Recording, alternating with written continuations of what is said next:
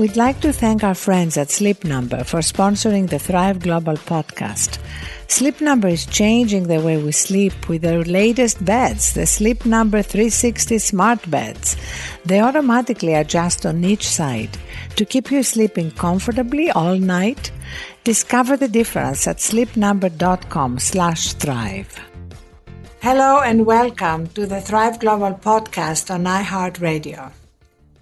I met our guest today in China, in Hangzhou to be specific. We're both speakers at Jack Ma's first women's conference. And uh, it was absolutely amazing to hear her inspiring story of being one of the few women I had ever met who were able to juggle two incredibly successful careers, and to have the audacity to launch an entirely new career after one successful career. Jessica Alba, it's so wonderful to have you on our podcast and um, to learn from you on this journey as a mother, as an entrepreneur, as an actor, as a wife, as a friend, you know, all these multiple roles that women are learning to inhabit all at the same time. Right. So let me start by saying, what was it that made you decide to launch The Honest Company? Gosh, it was just something that I had to do. I was pregnant with my first child about eleven years ago, and uh, I had an allergic reaction to a product that my mother recommended that I use that was, you know, really marketed for babies.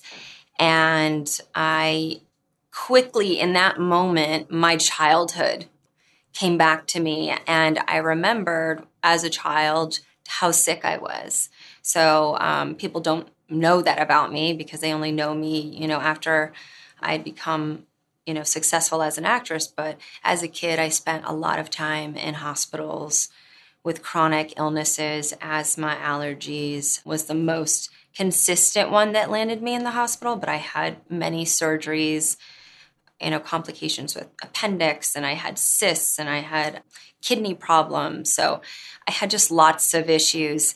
And I had this baby in my belly, and I was like, oh my gosh, my child could could get sick or be sick. How am I going to, you know, really make sure that she doesn't, as, as best as I can? I did lots of research, and I learned about certain chemicals in everyday products that you use to clean, beauty products, personal care products that are in and around your environment could be harmful and could contain harmful ingredients. And there really isn't a real um, a mechanism to test chemicals for safety prior to them coming into the marketplace. In the E U, it's different. In personal care alone, uh, there are over thirteen hundred chemicals that are banned, uh, ingredients that are banned. And in our country at the time, there were only eleven.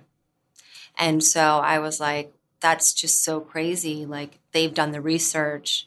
They know that it's not safe, and yet there are companies, global companies, that are making different products for the United States because they don't have the same restrictions. Just compromising people's health like that, it just felt like there was a social injustice there. There's a lack of education, and then a lack of access to, to the products, because often when you would look at alternative products out there, it was really only the zero point one percent that could afford it. It was like crazy expensive. It really also spoke to a more kind of hippie, natural consumer, not necessarily your everyday person who's just getting by. And so I was like, how can we reframe this and brand this company in a way that makes it accessible from an aesthetic standpoint, but also from a financial standpoint to everyone, and really create a brand that speaks to millennials? That's the impetus. That's why I started The Honest Company. And so the idea was to make non-toxic, safe, healthy products mainstream. Yeah. I mean, it's a health and wellness company, and we make products. But for me, the biggest part of it for me was really around education. Yes. And so how can we build a platform through social media and through our own website where we could educate the consumer in a non-scary, empowering way, because mm-hmm. people don't want to feel like what they've been doing is hurting their children or hurting themselves. And so I wanted the information to be empowering. I want it to be actionable. Um, it's like these little steps could actually lead to a healthier life. You don't have to transform everything, but you can take little steps and it, it can make a big difference. And then to, to be able to provide the products was uh, okay. the third pillar. Yeah. It's interesting because you stress how the goal was empowering, not judging. And now, as you've just had your third baby, who is seven and a half months old, mm-hmm. you said that uh, you feel that you don't do all these roles right, that somehow it's so hard to juggle them all together. Yeah. So do you feel you're judging yourself? I set a pretty high bar. Yeah. I expect excellence out of myself at all times, and it's not sustainable. It took me quite a while to, I guess, to be kind to myself yeah. and to treat myself with some compassion. In a weird way, that then made me probably just easier to be around to everyone else, because I'm not operating at this, like, it's got to be like this all the time, level ten. But I think where that came from is my dad was in, was in the military when I was growing up. And I certainly learned his work ethic and, and discipline.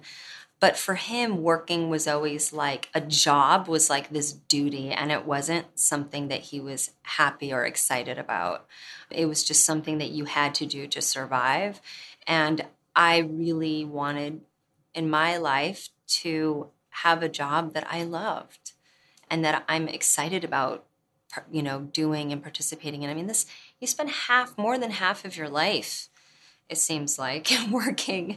And so to be able to find some light, whether it's connections with other people you work with, or you just find, you know, a sense of fulfillment in the job, the day-to-day uh, job. I just think that um, I learned from someone who just really didn't enjoy What they were doing. What they were doing, and felt like they needed to work themselves to the bone every day, and it was about survival. And I think when I became successful as an actress, it was hard for me to trust my success. I felt like when I stopped working like that, that it would go away. Yes. And that was scary. And that, I believe, is a massive delusion that we all suffer under. I mean, I suffered under until I collapsed from exhaustion and burnout. I see it all around me. Thrive, you know, the new company I founded, is really designed to combat that stress and burnout epidemic. And I see again and again exactly what you said. You put your finger on it, which is people are afraid to change the way they work and live because they feel that whatever success they have will go away, or that they won't be able to get the success they want. Mm-hmm. So it's really amazing when we can create new role models. Mm-hmm. You, Jeff Bezos, recently wrote on Thrive why he gets eight hours of sleep, because it helps him make better decisions That's as true. a C E O. So to start putting those stories out based on data and science, right. I feel... just so excited about giving these messages to our daughters and mm. the generation coming behind. Yeah, I mean, I think it's, you have to have a work ethic, right? And you have to work hard and be efficient and effective when you choose to put your head there. But as long as that's happening, you one hundred percent also need to nurture yourself and take care of yourself and your wellness.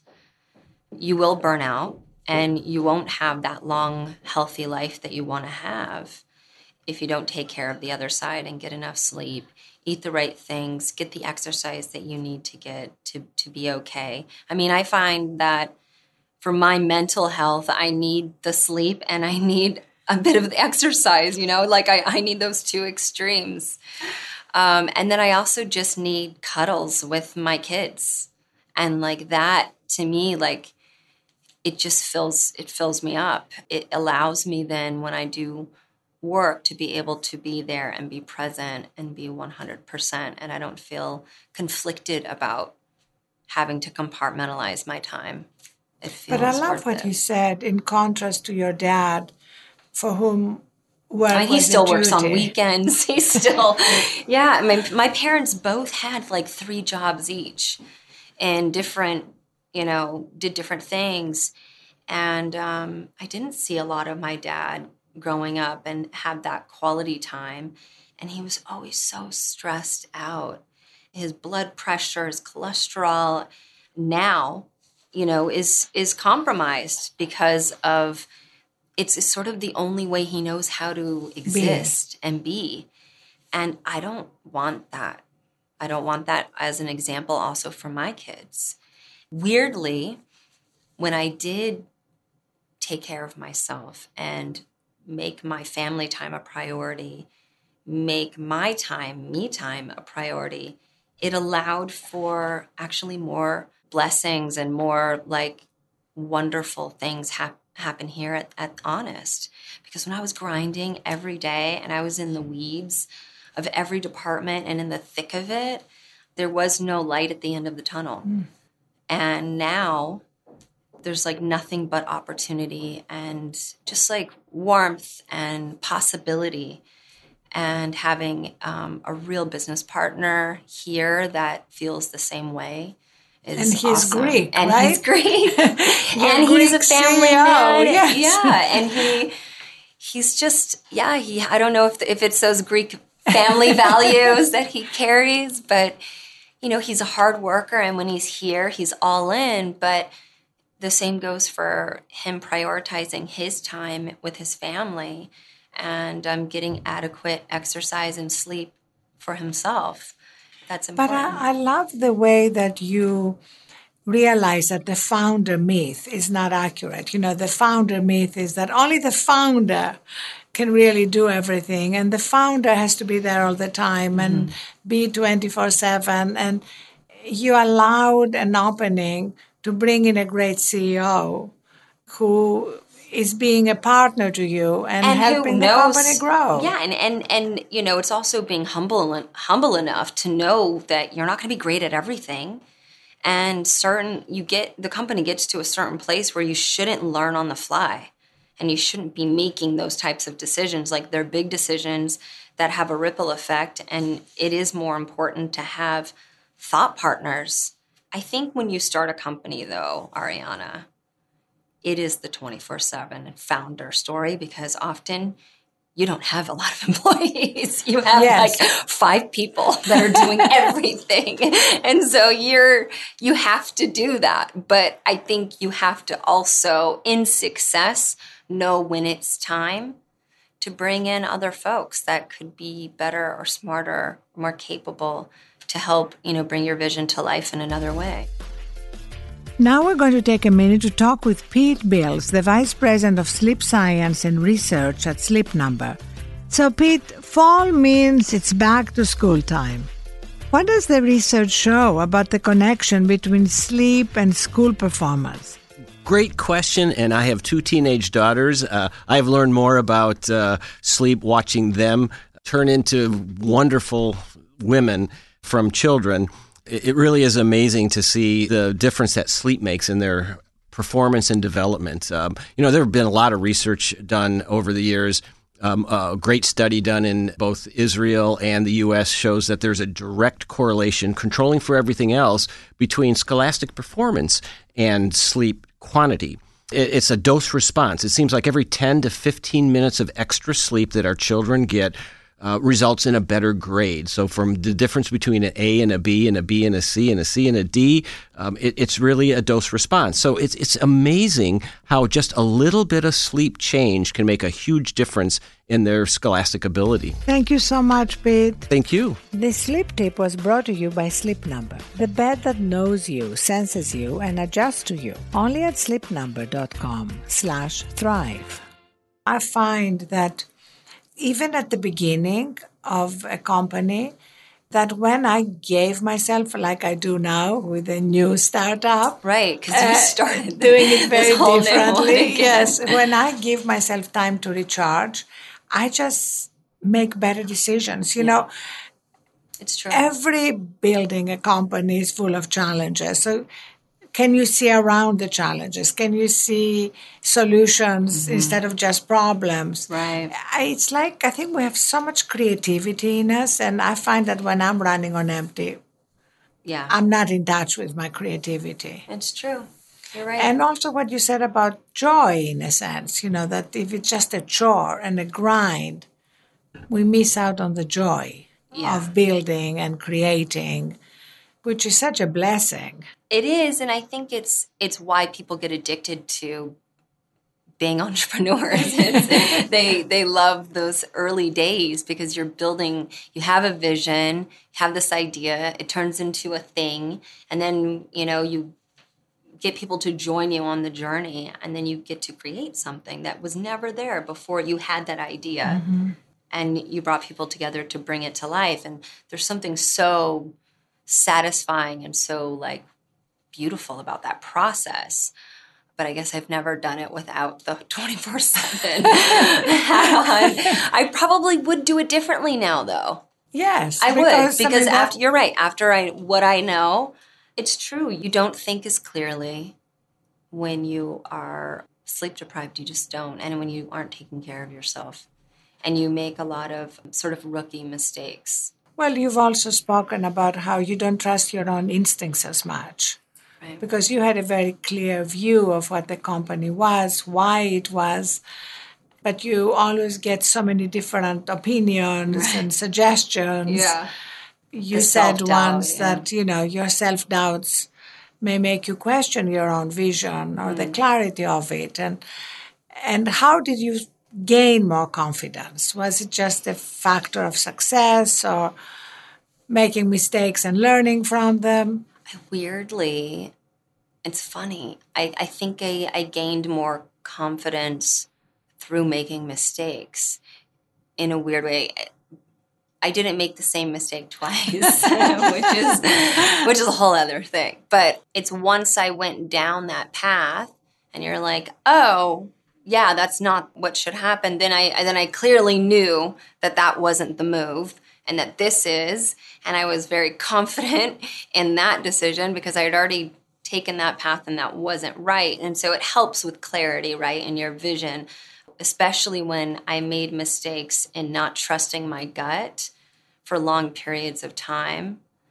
It made me not really care about other people's opinions as much. And I put a lot more weight on other people's opinions when I was younger. But now that I've been through what I've been through, I appreciate someone wanting to contribute their thoughts on my life or choices. Um, but I, until you're in my shoes and you really understand the situation, it's really difficult to understand what's going on. I think you have to sort of put it in context.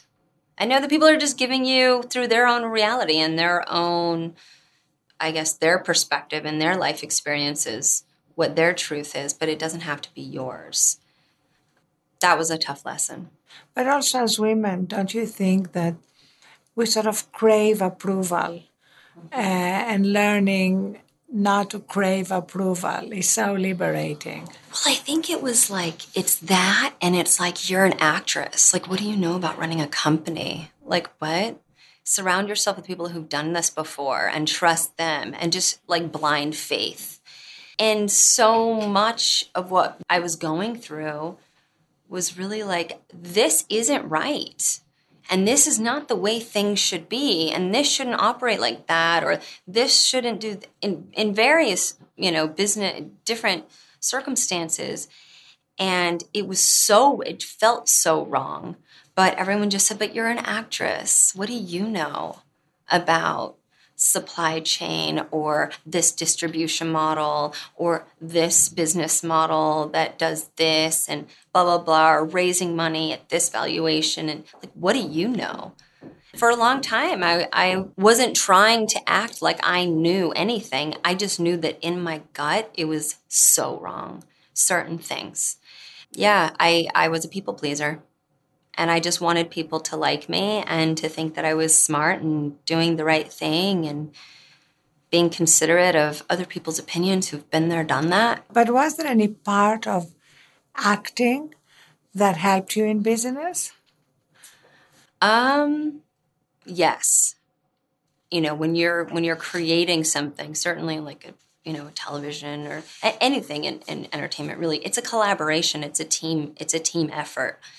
In business, you need to align everyone around a vision and point everyone in the same direction.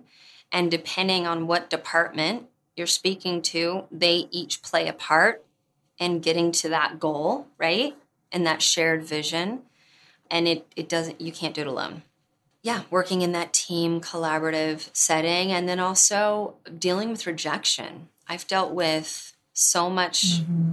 I mean, when you're an actress, there's nothing but rejection. For every yes, there's a thousand no's, telling you every reason in a really terrible way why you aren't good enough or you'll never make it. In business, there's a lot of people that like to say no and that don't get it and can't understand it, and you have to convince them. That's the beauty. And once you convince them, then their lives are so much better. You know, I love that. I, I, I've just been clearing my garage. And as I was going through, you know, years of papers, I, I just saw all these projects that I had pitched that never happened. And I had almost forgotten them, you know, T V shows and magazine ideas. And, and I thought, oh, my God, these things never happened. I mean, these are like dozens of failures on which success was built. And I, I had this idea that anybody who has succeeded needs to start like talking more about all the times we failed along the way, oh, because yeah. people so identify successful people just with their successes. Right. They don't know what it took to get there. Yes. And yeah. so that means that so many people get so easily discouraged. Right. And there's when people when don't when people reject their reject idea or aren't into it and anything. Yeah. So maybe that's a project we should do. Like that's true. All of the things that all yeah. I, things. I had other businesses that I tried to do, and I was beating around different ideas before Honest happened. And even Honest was a very different company when I first pitched it. And then three and a half years later, when I finally found the right business partners and got it launched, I went through three and a half years of rejection. And transformation. And transformation, one hundred percent. The thing, though, that, that was consistent were the values. Yes. And the ethics behind why it needed to exist. But everything else changed. So maybe your own journey is why you're so passionate about mentoring other women mm-hmm. and inspiring not just your own team, but women anywhere mm-hmm. to be true to their own vision and goals. Yeah. How did that start? Like, when did you decide that at the same time that you would build the company and do everything else, you also wanted to have these mentoring programs, uh, uh, events, et cetera? I think I probably, not that I take it for granted, but I have been invited into so many spaces where I can connect with people that are totally and completely different to me and that are excellent at what they do. So when you're successful in entertainment, you get to go and meet various different business people, people in government, people who are successful in so many different mediums. You know, like we met in China, and, and then I can actually talk to you about I'm really feeling burnt out and I'm really having a hard time. And and I can talk to you about that, but not everyone gets the opportunity to sit across from Arianna Huffington and, and talk to them about that. Um, you know, I could meet Sheryl Sandberg and talk with her about, you know, what is it like to not have as many women at the table make, as decision makers at the top, and like, how do I navigate that? And and so I just feel like, sure, I have access to certain people, but everyone should have access to, regardless of where you at and you're at in your profession. And I have found that the little connections that I have made along the way have been so impactful and helpful for me as a business person and as a woman, because sometimes I'm just, I feel nuts. I just feel like, oh my gosh, I feel so alone. This is crazy. And I have no one to talk to. And then the universe sort of opens up and I'll meet, you know, Mary Dillon, who runs Ulta. And like, I'll talk to her, like, what was it like, you know, those early days when you were in business and you were coming up the food chain and, and that company. And she, and we can chat about it. And, and she could help me strategize on how to navigate certain things in my life. And so if I could contribute to a platform and a space for women to talk about real stuff, like you and me and my other friends who have started companies. And we can talk about the real hurdles and the real things that we deal with on the day-to-day and how we navigate through the, those challenges to get the ultimate outcome. We all just want to be happy. We all want to feel joy to some degree in what we're doing in our lives, uh, personally and professionally. We want to be fulfilled. We want to feel like we add value. Mm-hmm. And so how to get there is complicated and different for everyone. And I think hearing from different women and their different life experiences is just really helpful. And then from there, they can take that and they can run with it. And creating a space for other women to share is really important. So networking, I think, is very important. And so as much as I can contribute to people's personal and professional development as women, because we aren't equal. Let's, you know, let's just, we're in Southern California. It's two thousand eighteen. I'm a Mexican American. I'm not created. I'm not treated the same as a white male counterpart. That's just a fact. I can work twice as hard. It doesn't matter. It's just a fact. And across the board, women just aren't getting paid the same, no matter what. And in many countries, they're not given equal opportunity to even be educated, uh, to even know basic, you know, writing and reading and numerical skills so that they could, you know, create opportunities for them, their lives and their families. So I think it starts wherever you can, wherever you can make a, ch- a change and um, stand for something. It's important, and, and women having equal opportunity is a really big deal to me.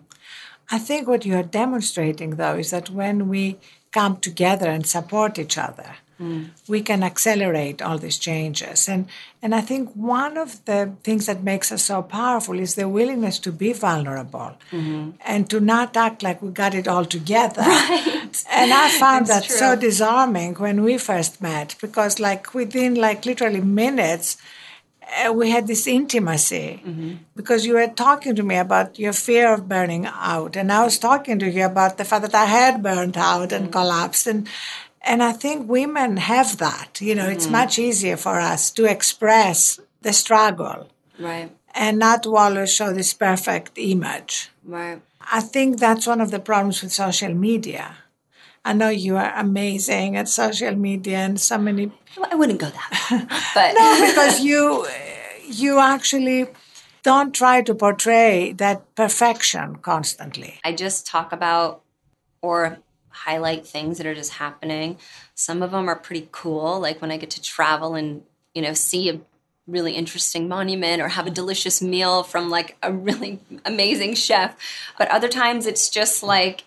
I'm grinding it out at the gym and I have fifteen pounds of baby weight that won't go away.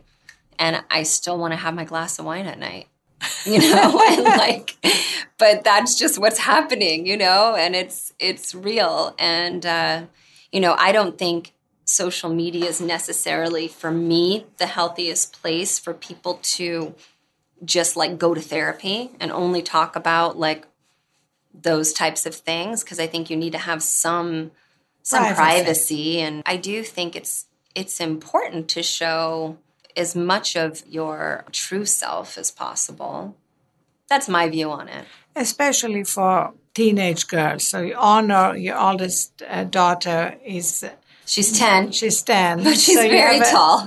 She's very tall and um, I met her earlier and pretty impressive the way she's comfortable speaking and expressing herself. And it mm-hmm. must be wonderful to watch her find herself. It is. It's like the coolest social experiment as well, because my three kids are so different, and, you know, you nurture them and tell them, you know, you give them a similar environment to grow up in, but what how they different. take from it is different, and how they view themselves and, and how they exist in the world is all very different. But there are, like, certain things that my husband and I were pretty adamant about, and that's, like, nice manners. And kindness. Is Cash, your husband, yeah. very involved in bringing up the kids? Oh, yeah. And how involved is he in the business now? Not at all. No, he has his own business. Yes. So we have, we both have uh, businesses that we started around the same time, and uh, we both make products. We have one place that we both sell to uh, and work with, or one retailer. Yeah, we have completely different businesses, and it's fun because there is a lot of crossover, and just like, how do you manage people, or how do you get people to, like, do what you say without feeling like you need to hammer them over the head, and how do you inspire them to come to the table with ideas, and then, like, you know, basic number stuff, like how do you get more feet at the retailer and, and hold it. So is there a lot of pillow talk about the two businesses? We don't like to talk about work at home over dinner, but not like, not when we're in bed. We just like to talk about the kids. Yes. And, like, maybe we'll watch a documentary. So you try to have some boundaries. Yeah. Yeah. And we have been pretty good about not having the phone in our hands, you know, when we're with each other, and it's like our time. Okay. So tell me about your bedtime routine. Okay. Uh, does your phone sleep with you? Sort of. Sort of sleeps with me. I put it on airplane mode, but I still watch my baby uh, on on a camera, on, you know, an app. And so um, it's it's sort of there. I turn it on, I look at him, I check him out, and then I turn it back off and put it back on airplane mode.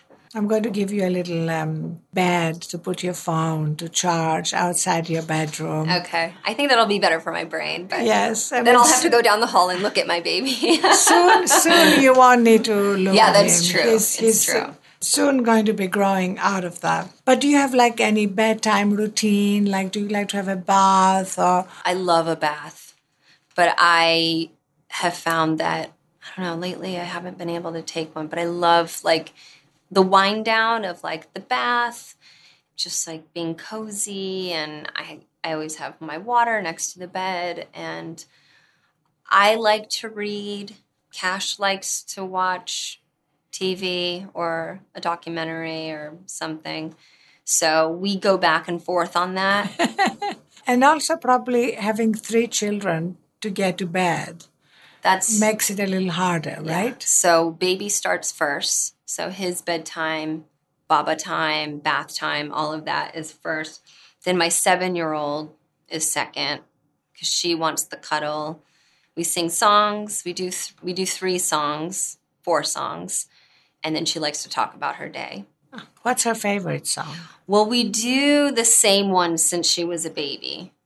Three of them are, like, nursery rhymes, and one of them I made up. You actually wrote the song? It's, like, to the tune of Twinkle Twinkle Little Star. So I, I didn't make up the tune. But it's like words by Jessica Alba. Word, words, words by me. Very simple, very basic. Maybe you um, should record it. I actually have, like, when I'm gone, I record it, and I'm a terrible singer. It's so bad. Like, people would actually have to, like, I'd have to pay them to listen to me sing. But um, I've recorded it so when I'm gone, she they can, can listen you. to Aww. it. So they have, like, that. Mommy singing. Some, yeah. I do that for Haven, and then I do it for Honor. And then it's just the, like, let's recap the day yes. that ends up taking so long. And then they're like, and then I'm thirsty, and then can you come back in? The seven-year-old, she's relentless. But the ten-year-old, she's pretty good about, all right, we're good, we're done. But it can take forty-five minutes to an hour. To get and it's probably at the time, I remember the days when you're very tired. Oh, yeah. When you're really longing. Yeah, because usually I don't. I haven't eaten yet. You know, we feed them, we bathe them, and then it's Cash and I debating, like, do we cook something quickly? Do we order? Like, what is it? I need to get better at the at the whole winding routine. down routine. Yeah, it's so important, and and I find that even when our children grow older, to be able to have that routine for ourselves. Mm. I recorded for Audible a parody of Good Night Moon called Good Night Smartphone. It's like we all need that ritual of sort of saying goodbye to the day with all its problems and joys, but nevertheless, it's done. Mm-hmm. It's never complete. Mm-hmm. You're and right. Being able to get comfortable with all the incompletions and yeah. disconnecting, because otherwise it's much harder to fall asleep and stay asleep. Yeah. I mean, I regularly, and I'm not good at this, regularly would wake up around four thirty, between like three thirty and four thirty, and just just my mind's thinking about work. Yes. And then I pick up the phone, and then it's over. Yes. But I'm like, and my husband, it was getting so bad that my husband was like, people are going to think you are completely insane.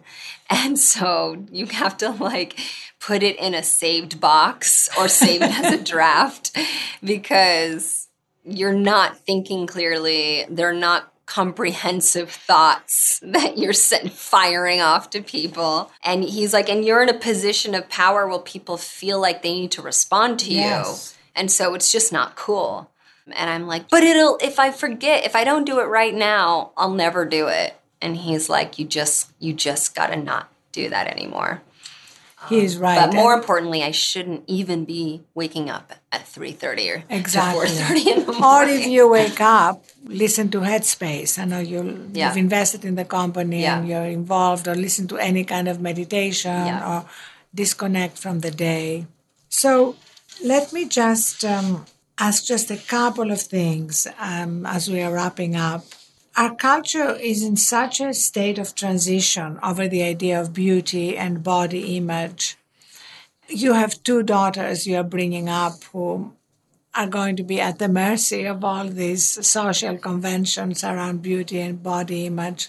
What do you think about all that? How can we help women get more confident about themselves without all these ideas of perfectionism and matching some external view of what it is to be beautiful? It starts so young, too. I've tried to, because the word pretty and ugly are like early on in their vocabulary. And so I've always tried to attach meanness and hatefulness to ugly and kindness to pretty. It's hard because one's an act or a a feeling that you get when someone's treating you a certain way versus another one is just like a physical. But I try to talk to them about how like beauty's different depending on where you are, and like different cultures think certain things are beautiful that other cultures don't. So I try to open their minds about that a little bit, but just that trying to attach the very basic idea that when you're mean and when you are trying to be hurtful, like that is ugly. And when you are kind, that is pretty. And so that's, those are like very basic, like mom, you know, way, my mom way of doing it. And, and I think so far they feel okay. Um, I never talk about dieting. I never criticize my body in front of them. I don't look at my body critically in front of them. I try not to display any of that behavior that I know they're watching me. Even if I say something, if they see their mom treat mm-hmm. herself a certain way, then they're gonna, that's gonna be really their reality, and that's gonna be their story.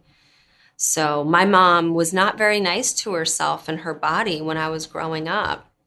And so I have probably a lot of my own body insecurities and issues because just from mm-hmm. observing her. her, you know, she was just a nineteen year old person who had a baby and didn't, wasn't equipped with a lot of, of, uh, I guess, parenting know-how. She just like learned as she went, but I started a little bit later. And so I think I have the space to try and be more thoughtful with the way I parent with my girls.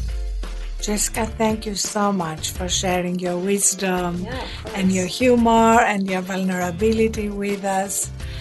And thank you to all of you for listening. Be sure to subscribe to the Thrive Global podcast with iHeartRadio on your favorite podcast app, and stay tuned to thrive global dot com and iHeartRadio for updates on new episodes.